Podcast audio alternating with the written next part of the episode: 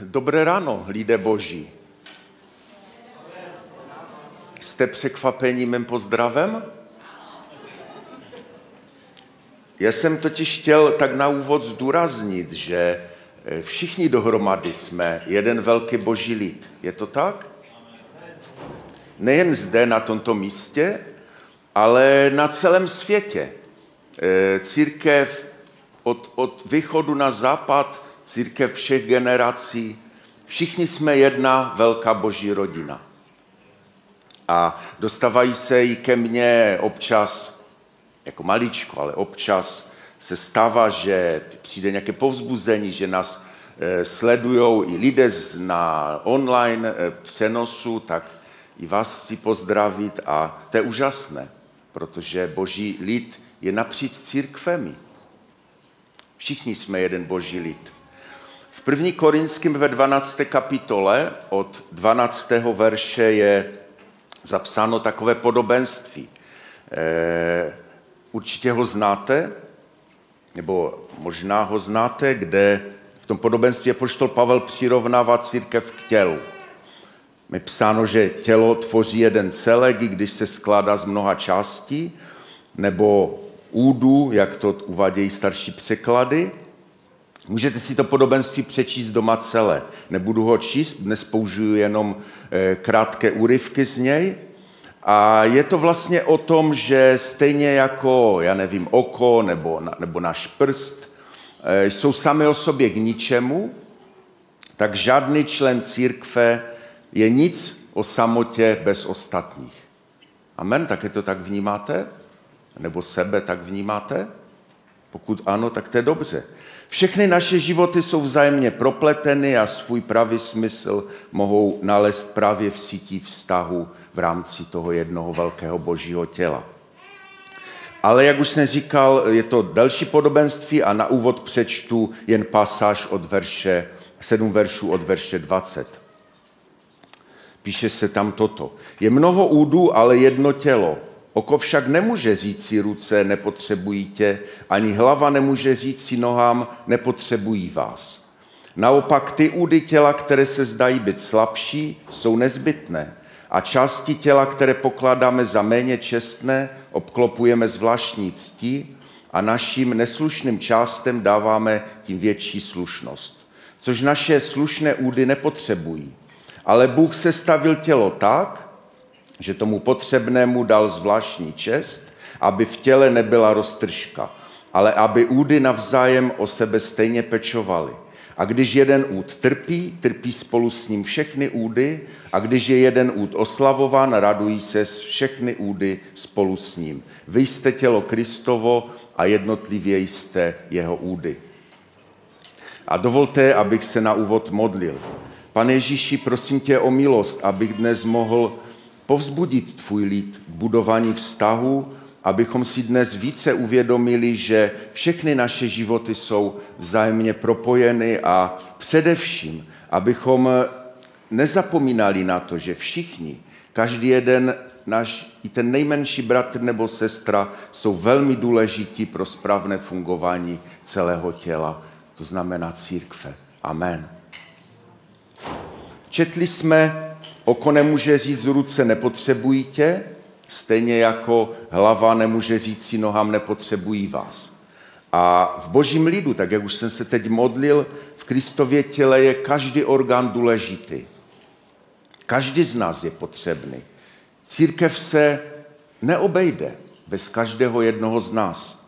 Sam Ježíš říká eh, v Matouši 18.10, dávejte si pozor, abyste nepohodli ani jedním z těchto maličkých. Děkuji. Neboť vám pravím, že jejich anděle v nebesích stále hledí na tvář mého Otce, který je v nebesích. A přesně o tom bude to dnešní kázání. A jelikož jsou prázdniny, tak jsem si vybral za základ samotný počátek písma. A téma toho dnešního zamyšlení jsem zvolil buď strážcem svého bratra. Líbí se vám ten obrázek? Eh, asi, asi pokud, pokud znáte Biblii, a vím, že tady jsou mnozí biblisté mezi vámi, tak asi víte, z čeho budu čerpat, kde se ta věta nachází. Eh, ano, chtěl bych použít tragický příběh dvou prvních bratří na této zemi, Kaina a Abela. Přečtěme si jej, ten příběh. Je to pouze eh, devět veršů a je zapsány v Genesis 4 v první Mojžíšově. Zamysl, poslouchejte. I poznal člověk svou ženu Evu a ta otěhodněla a porodila Kaina. Řekla, vytvořila jsem muže s hospodinem. Dále porodila jeho bratra Abela. Abel se stal pastyřem ovcí, ale Kain se stal rolníkem.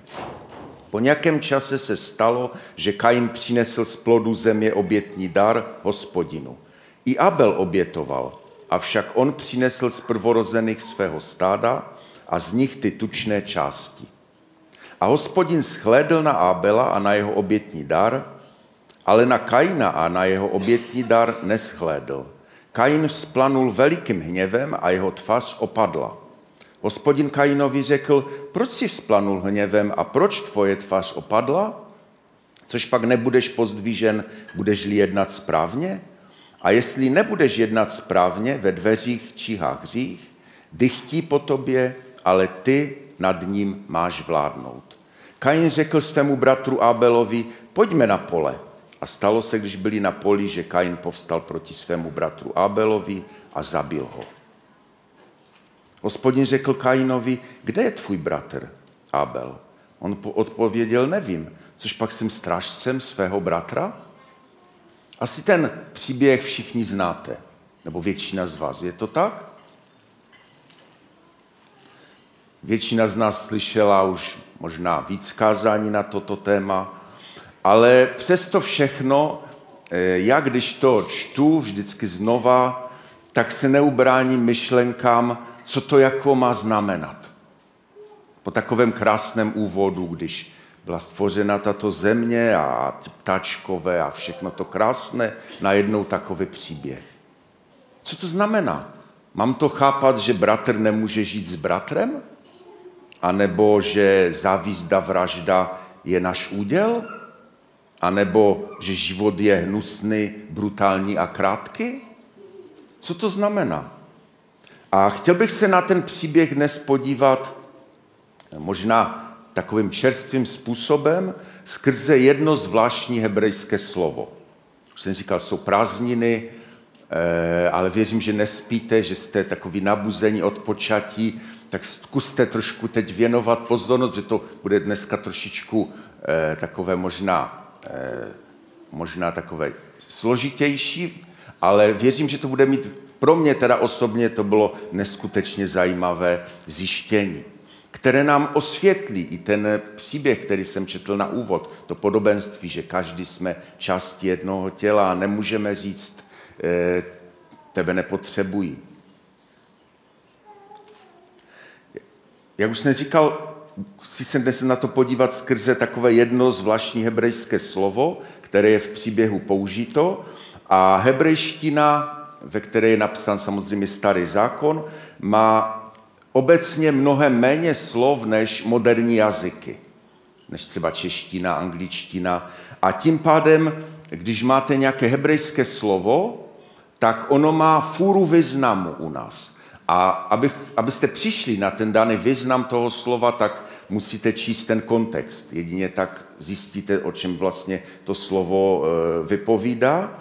Ale jsou i výjimky jak se říká, výjimky potvrzují pravidlo a v Biblii je pár hebrejských slov, které jsou tam použity velice zřídka. Máme tam slovo, které je použito jenom jednou, nebo třeba dvakrát, nebo třikrát. A s těmi slovy je naopak jiný problém. A to je problém ten, že biblisté si lámou hlavu, co ta slova vlastně znamenají. A to naše slovo, si ho tam můžete dát na, na meotar. To slovo, e, nejsem hebraista, ale zní něco jako tešukach. Tam ho máte na obrázku a to slovo je v Bibli použito pouze třikrát. A pojďme si ty tři vyskyty, eh, vyskyty přiblížit. Ale nepředbíhejme eh, na, na úvod si, pojďme trošku osvěžit ten náš kratoučký příběh o Kainu a Abelovi. Vytvořila jsem muže s hospodinem, říká Eva. Takový vykřík jako třeba heureka, něco úžasného se stalo. Tvůrčí vykřík. A to je vlastně, hebrajsté by vám vysvětlili, že každé jméno má určitý význam. A Kain, to znamená, Kain, jméno Kain stělesňuje ten vykřík, který řekla Eva. Vytvořila se muže s hospodinem. Kain e, znamená něco jako získat, vytvořit, v tom smyslu, e, že, že to je první akt stvoření v dějinách na kterém se podílí člověk ve společnosti s hospodinem. Čili v tom jménu je i určité partnerství s Bohem. Čili významné jméno. Dále porodila jmén eh, dalšího bratra, jemu dala, eh, dále porodila jeho bratra Abela, čteme.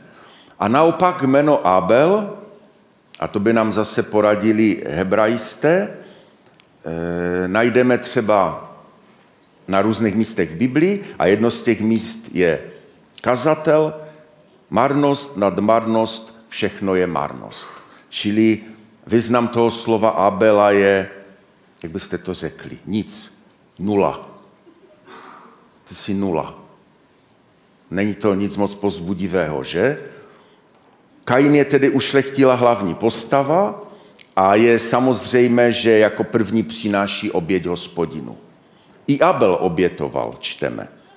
Nechci se zde pozastavovat, že náš důraz je dnes trošku jinde, ale podle biblistů a, a, a všech možných znalců písma jsou obě obětí naprosto rovnocenné. Není mezi nimi žádný rozdíl.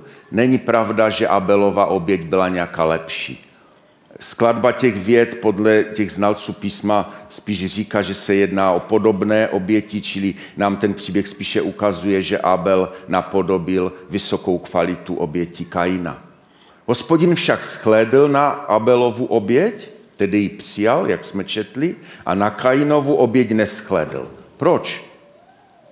To je otázka, která tam eh, jakoby nemá jasnou odpověď ale to tak bývá v židovských spisech, že občas to je prostě necháno jako tajemství, abychom sami přemýšleli, proč to tak bylo. A vodítko máme hned v následující větě. Tedy pravděpodobně to bylo kvůli tomu, že Kain nejednal správně. Dělal něco, co se hospodinu nelíbilo. Četli jsme, hospodin Kainovi řekl, proč jsi splanul hněvem a proč tvoje tvář opadla, což pak nebudeš pozdvížen, nebude, budeš-li jednat správně? To je možná, tady bychom možná mohli mluvit o tom, že obětování Bohu je, nemusí pro Boha, nemusí prostě Bůh přijmout.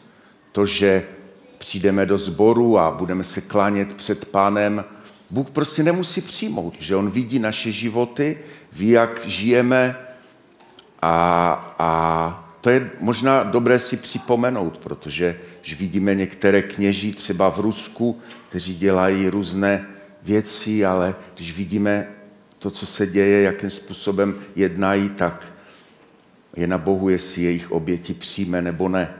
No a pak nasleduje v textu už jen polovina sedmého verše, který předchází popisu ukladné vraždy Abela.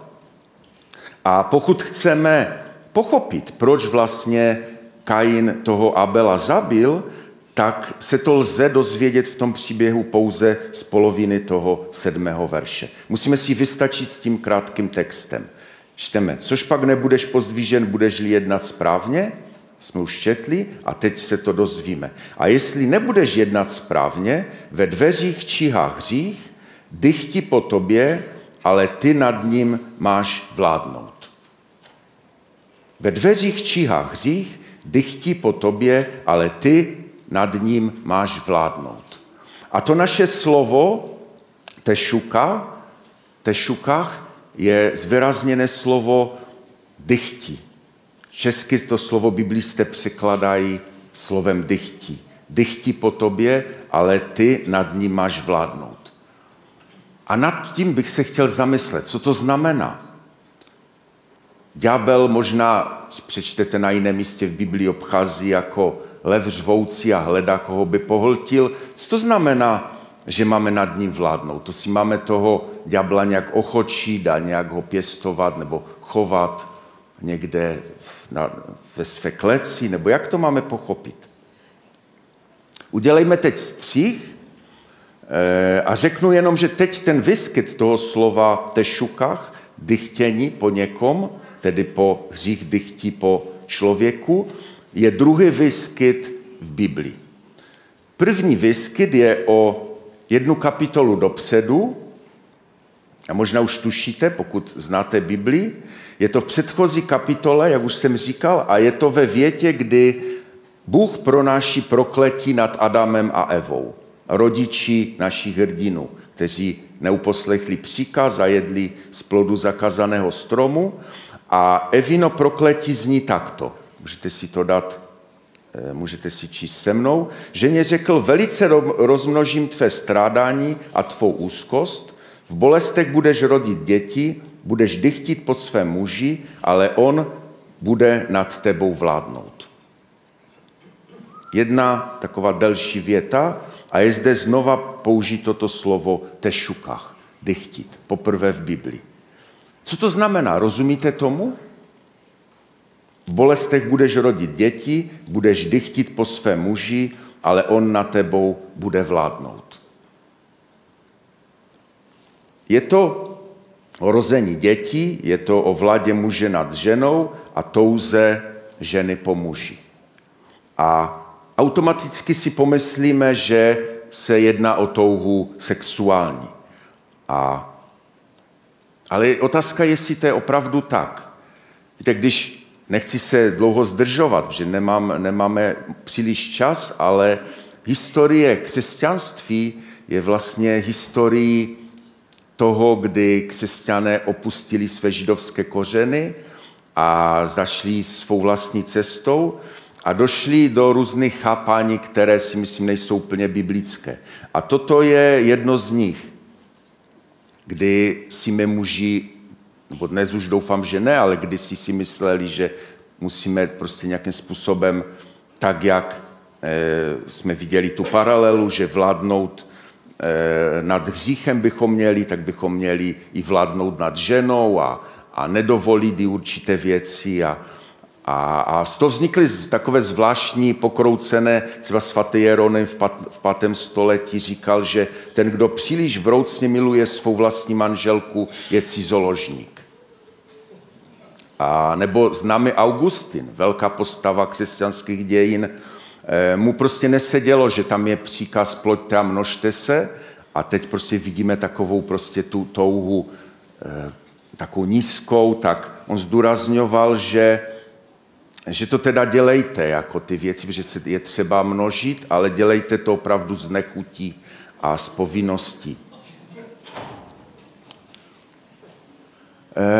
Čili asi cítíte, že to tam, ta, tam tímto směrem to asi to slovo dychtění nejde. A když čím více čtu různé komentáře, tak tím více nabývám dojmu, že opravdu ten kontext věty je trošku jiný. Prostě nejde zde primárně o nějaký sexuální put. A jak už jsem říkal, eh, to slovo tešuka se v Biblii vyskytuje třikrát, už známe ty dva vyskyty. Třetí vyskyt eh, si ještě objasníme. Co to slovo znamená? Když to, jako samozřejmě, to znamená i ta, neříkám, ten český překlad je správný, ale pochopit, co to znamená. Eh, v bolestech budeš rodit děti, budeš dychtit po své muži, ale on na tebe bude vládnout. Že to je vlastně klíčové, abychom to pochopili, že jinak nebudete rozumět, co chci dnes říct. A vypozoroval jsem, že hebrajisté odvozují význam slova v podobných případech, když není jasné, jak ten, co to slovo znamená, tak vemou kořen toho slova a podívají se na vyskyty slov s tímto daným kořenem. Problém je, že i to naše slovo, eh, to kořen toho našeho slova je celkem vzácný, ale v Biblii se vyskytuje. Je to například v Žalmu 107, kde je napsáno dosyta dal najíst lačným, hladovým dal plno dobrých věcí. Čili kořen toho našeho slova zde a jinde, nejen v Biblii, pokud nebudu se o to déle u toho zastavovat, se objevuje v souvislosti s hladem a s žízní. E, s jakoby s takovým primárními potřebami lidskými, bez, kterými, e, bez kterých vlastně nejde přežít. Rozumíte? Pokud nebudu jíst ani pít, tak dlouho nepřežiju. A když se podíváme na ten kontext toho prokletí, které hospodin vyskl nad lidstvem, tak nám vlastně dojde, že že to slovo ve skutečnosti předjímá Adamovo vlastní prokletí, které je vyřčeno hned v nasledujících dvou verších. A už jsme četli, co řekl, co řekl hospodin Adam, eh, Evě a teď si přečteme, co řekl Adamovi. A Adamovi řekl, je to Genesis 3, 17 až 19, protože jsi uposle, uposlechl svou ženu a jedl si ze stromu, o kterém se tím, jsem ti přikázal z toho nejes, budeš, bude kvůli tobě prokleta země. Z namahou z ní budeš jíst po všechny dny svého života. Bude ti vydávat trní a bodláčí a budeš jíst polní rostliny. V potu své tváře budeš jíst chléb, dokud se nenavrátíš do země, nebo si z ní vzat prach si a v prach se navrátíš. Čili Adamovo prokletí spočívá, jak to říct, v zemědělství v tom, že bude muset obdělávat půdu kvůli potravě a, a nebude to mít jednoduché, bude to dělat v potu tváře a, a spíš mu to bude plodit, eh, spíš než to jídlo, tak mu ta země bude plodit trní a bodláčí a polní rostliny. Čili nebude to mít jednoduché, aby prostě tu, tu potravu získal. A Eva, jak je její prokletí? Jejím prokletím je, že prostě až bude mít hlad, tak se bude muset spolehnout na toho nespolehlivého muže. Nedává vám to smysl? Mě, mě, mě tento smysl tomu, jakoby, rozumíte, ten verš, budeš dychtit po svém muži, ale on na tebou bude vládnout. Prostě budeš mít hlad, tvůj hlad, tvoje základní tělesné potřeby bude, jsou směřovány na muže a on nad tebou bude vládnout. Co to znamená, že nad tebou bude vládnout? To znamená prostě, že nad tebou bude vládnout proto, že ty se bez něj neobejdeš. Chápete? Není to vyrok o nějaké manželství, o nějaké sexuální touze nebo něčem podobném. Jde spíše o tragédii hladu a závislosti. Jakoby hřích Adama a Evy zavedl nebo nastolil do lidských záležitostí hierarchii a moc tam, kde předtím žádná nebyla. Najednou se dozvídají, že prostě najíst se není úplně jednoduché, že přežít prostě není úplně jednoduché, že aby, aby muž se najedl, tak bude muset složitým způsobem to jídlo e, dostat ze země a aby se Eva najedla, tak se bude muset spolehnout na svého muže protože bez něj to bude složité. A, a tím, že se bude muset spolehnout nad svého muže, tak tím vlastně nad ní ten její muž získá moc a bude moci nad ní vládnout. Já jsem dlouze nad tím příběhem přemýšlel a to mi celkem dává význam tomu příběhu. A Eh, rozumíte, co chci říct? Chápete všichni? Že bez toho eh, se ne, nepohneme dál. Jakoby prostě najednou je, jde jednoznačně o to, že hospodin dal prokletí na, na lidstvo, na Evu a posleze i na Adama. Protože neuposlech jeho příkaz a jedli z toho zakázaného stromu, tak jim prostě jim dal takovýto trest, takovéto prokletí a to bylo vlastně zjednodušeně řečeno v tom, že budou muset být závislí jeden na druhém, nebo respektive žena na muži. Má, jsme, máme před sebou otázku, mohou lidé v takovém světě žít? A to je, myslím, otázka, na kterou měl dát odpověď ten náš příběh. Kaina a Abela. Na tuto otázku měla dát odpověď další generace. A můžeme vidět, že jsme viděli, že, že selhali, Kain selhal, ale pojďme ještě, ještě se zpátky trošičku vrátit a vžít se do té Kainovy situace.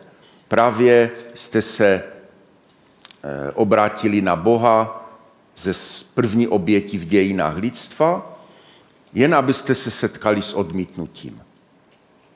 A aby toho nebylo málo, tak váš bratr Nula to okopíruje od vás a, a dočká se boží přízně. A možná si řeknete, což pak Bohu nestačím? A tehdy Bůh zasahuje a varuje Kaina před nebezpečnou stránkou závislosti. A jedna z nebezpečných stránek závislosti je posuzováním sebe sama podle druhého. Jakoby zjednodušeně řečeno, vždyť to, že Bůh obrátil svůj zrak Abelově obětí, neznamená, že Bůh si váží Abela víc než Kaina. Bůh prostě poměřuje Kaina podle jeho z vlastních zásluh, ne podle zásluh jiných lidí. Jakoby Bůh říká Kainovi, dívej se, máš na výběr. Můžeš být nadále posedli svým vztahem, nebo ne svým, ale můžeš být nadále posedli vztahem Abela ke mně, anebo si můžeš, jak to říct, pěstovat svůj vlastní vztah se mnou. Myslím, že to je důležité pochopit, protože my žijeme ve světě, než to řeknu otevřeně, prokletem hierarchií a mocenskými vztahy. A je otázka, jak v tom světě máme žít. Myslím si, že ten příběh Kaina a Abela nám říká, že v takovém světě můžeme žít tehdy, když nám dojde, že tu moc, kterou máme, nemusíme používat jen k ubližování, ale může být použita i k ochraně. Vždyť přece každý jeden z nás jsme na sobě závislí. Jak to řekl nebo ukázal eh, Bůh jeho rodičům, Adamovi a Evě. Co se týče přežití, ukazuje Bůh Kainovi, že je na něj závislý hřích. To je ten druhý výskyt našeho slova.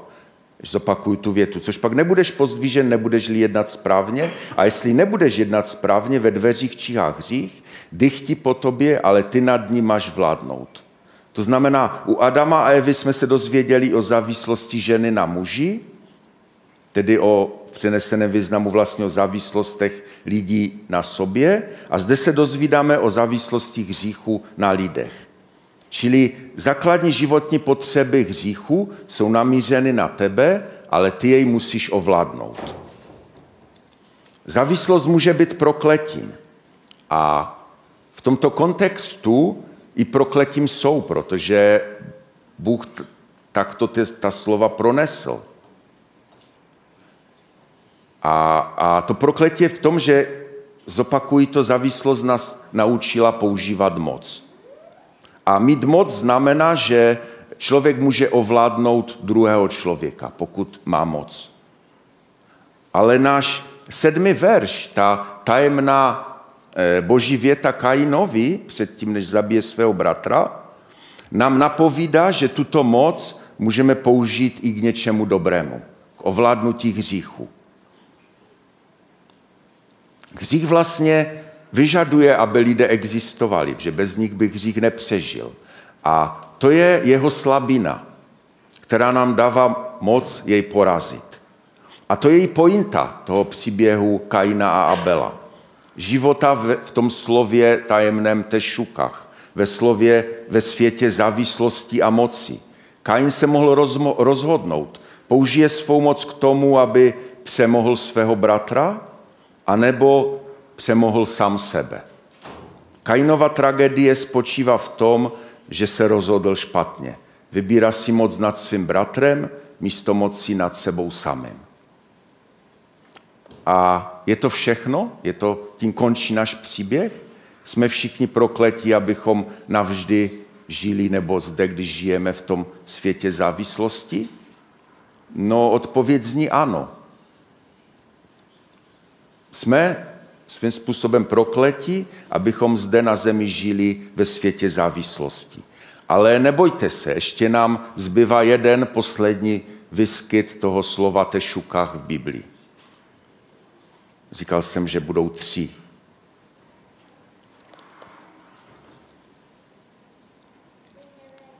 Třetí vyskyt nám položí totiž zvláštní otázku. Co když se to, toto prokletí, to život ve světě závislosti, co když se může stát něčím krásným? Co když to je vlastně něco krásného?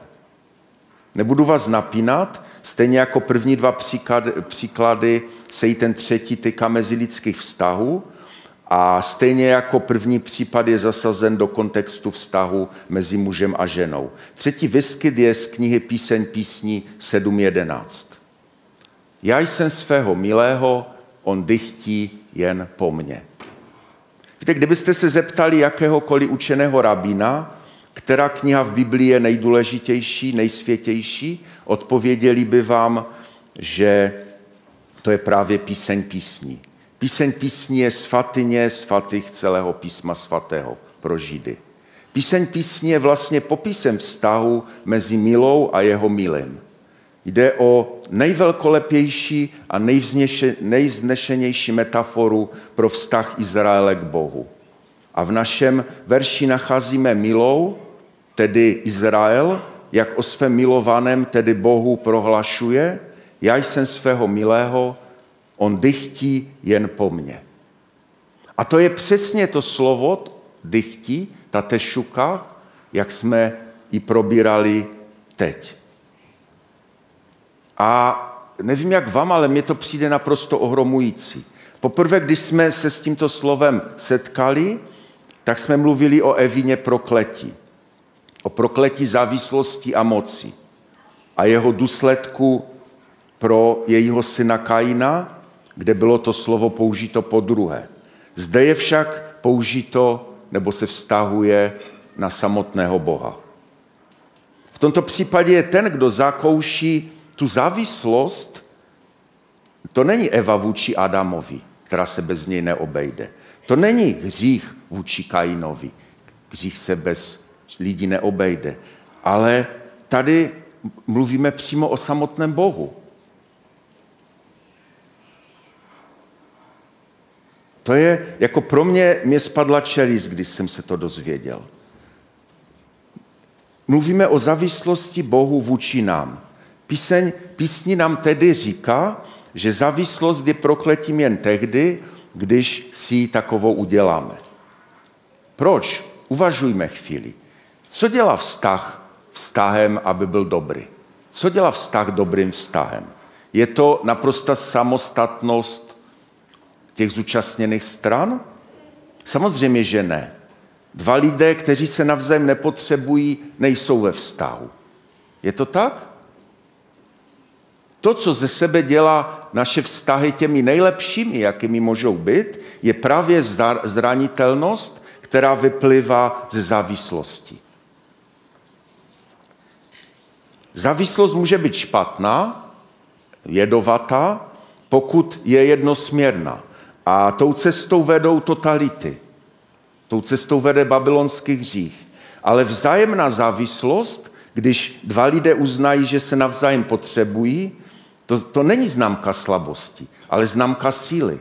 Souhlasíte se mnou? V Biblosu máme knihu e, Síla zranitelnosti. Já jsem tu knihu nečetl, ale tuším, o čem bude. Rozumíte? To je tajemství toho tajemného slova tešukach.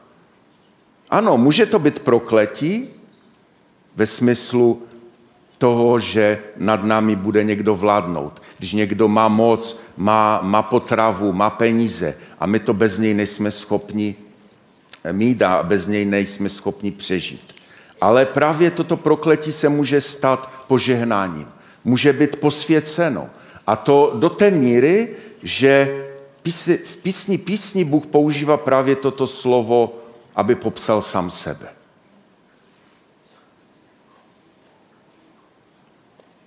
To je úžasné. Jenom jestli vám to dochází, eh, dochází, už jste asi unavení, že to je takové trošku složitější slovo, ale nebojte se, už jsem na konci. Bůh šepta Kainovi v té větě, kterou jsme četli předtím, než zabije Abela, že tešukách, ta závislost nemusí být prokletím. Může to být zdrojem jeho síly. Naše téma byl pokyn. Buď strážcem svého bratra, jak vidíte na tutulním obrázku. A to je samozřejmě převzato ze závěru toho našeho příběhu. Když Kain zabije bratra, Bůh se jej zeptá, Hospodin řekl Kainovi, kde je tvůj bratr Abel? On odpověděl, nevím, což pak jsem strážcem svého bratra. Odpovědi se nedočkáme, ale tak nějak tušíme a učení rabíni by nám potvrdili, že prostě mlčení znamená souhlas. Bůh chtěl, aby Kain použil svou moc, kterou od Boha dostal, k tomu, aby ji použil správným způsobem. Ne, aby svého bratra ovládal, na to, že aby jej zabil, ale aby mu svou autoritou pomohl což v Kainově případě znamenalo zapřít sám sebe. Na úvod jsme četli, oko nemůže říci ruce, nepotřebují tě. Stejně jako hlava nemůže říci nohám, nepotřebují vás. V božím lidu v Kristově těle je každý orgán důležitý. Každý jeden z nás jsme potřební. I ty největší nuly, kteří si to o sobě myslíte. Přečtu ještě jednou ten verz Matouše, co říká Ježíš. Dávejte si pozor, abyste nepohrdali ani jedním z těchto maličkých, neboť vám pravím, že jejich anděle v nebesích stále hledí na tvář mého Otce, který je v nebesích. Četli jsme, když jeden úd trpí, trpí spolu s ním všechny údy. Týká se to i nás. A pokud máme nějakou moc, pokud máme nějaké prostředky, tak prostě té trpící části pomůžeme, uděláme to protože když trpí, tak trpím i já. Je to tak? A text končil, když je jeden úd oslavován, radují se všechny údy spolu s ním. Neslyšíte tam tu ozvěnu našeho příběhu Kaina a Abela? Když Bůh přijmul oběť Kaina, eh, Abela, mělo to vypůsobit Kainovu radost, nevstek. Když je jeden úd oslavovan, radují se všechny údy spolu s ním. Když má jeden z nás radost, úspěch, máme se radovat spolu s ním, nemít na něho vztek. Všichni se máme radovat. Ale to není jednoduché, že? A to je takové to, bych chtěl vás pozbudit k tomu, že prostě Eh, a vidíme to v písmu, vidíme to i v těch prvních příkladech, že to není jednoduché. Lidé prostě zklamali. Ale to úžasné je, že Bůh v tom je s náma. A, a vlastně eh, mohl bych pokračovat dál, kdy Bůh sám přišel na tuto zem a poslal svého jediného syna, aby, abychom mohli být zachráněni, aby nás zachránil z toho světa bídného. Ale to neznamená, že máme tak jenom prostě to přijmout a, a říct si, dobré, tak je všechno hotovo, nemusíme už nic dělat. Já myslím, že to slovo je, je pro každého jednoho z nás. Abychom se zamysleli nad, nad situací, ve které jsme. Jestli náhodou nevidíme někoho v potřebě, jestli náhodou nevidíme e, někoho v, prostě v nějakém průšvihu. A ne, abychom byli těmi, kteří ho ještě zadupou do země, ale abychom mu pomohli se dostat z toho průšvihu. Není to tak? Víte, jedna z těch, už jsem říkal o tom manželství, prostě přišli jsme, přišli jsme tím, že jsme opustili ty židovské kořeny už před dvěmi tisíci let, tak ta západní církev přišla o mnohé. A jedna z těch věcí je, je i to, že my prostě oddělujeme víru a skutky. Když, když slyším mnohé sbory, jak kážou, tak prostě v tom vidím takovou rozpolcenost, kdy si nevíme rady s Jakubem, který říká, že naše víra je bez skutku mrtva. Židům to prostě nevadí. Pro ně je víra automaticky spojena se skutkem. Jako když prostě něčemu věřím, tak to udělám. Víra to není jenom to naše západní dualistické chápání, nějaký stav naší mysli, kdy prostě si o já věřím. Ale prostě když něčemu věřím, tak prostě jdu a budu to dělat. Rozumíte? Když vidím potřebu. Když vidím svého bratra, tak mu jdu a pomůžu. Když vidím, že potřebuje, abych byl jeho strážcem, tak mu pomůžu. Amen? Takže pojďme si to na závěr zhrnout. V Genesis 3, v příběhu Adama a Evy, jsme se dozvěděli, že přišel na svět hřích a Adama a Eva přinesli na svět zlo. Genesis 4 v nasledující kapitole, v tom dnešním příběhu, jsme se dozvěděli, že, že to zlo lze proměnit v dobro, i když v tom také můžeme selhat. No a píseň písní? Píseň písní nám připomíná, že Bůh je v tom všem s námi. Pojďme povstat, já bych chtěl na úvod se modlit. Jestli chcete, přidejte se ke mně. Pane Ježíši, já ti tak chci poděkovat za, za to, že ty si už od samého počátku nám ukázal, jak to je s námi. Pane, že jsme prostě ve světě, které je zatíženo hierarchií a mocí, že my jsme na sobě závislí. A to, že jsme jeden na druhém závislí, může plodit, pane, hřích a smrt. To je to, když to naše já chce vítězit. A to naše já plné toho pocitu, že my chceme zvítězit, my chceme vyhrát. Ale ty si, pane, ukázal, že ta závislost se může stát i dobrou, pokud ji použijeme dobrým způsobem. A my můžeme tímto způsobem říct hříchu, že ho nechceme. Nenakrmíme ho tím, že uděláme ty věci, pane.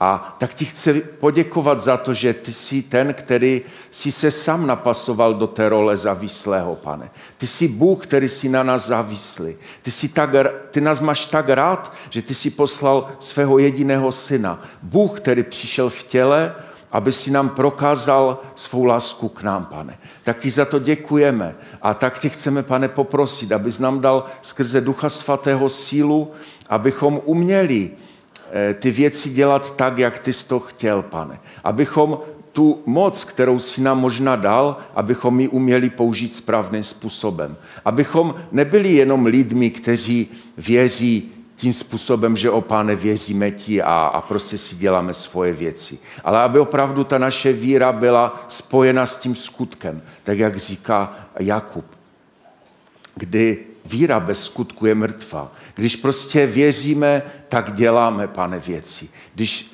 když vidíme potřebu, tak ji naplníme, pane. Kež máme k tomu sílu. Prosíme tě ve tvém svatém jménu Ježíš. Amen.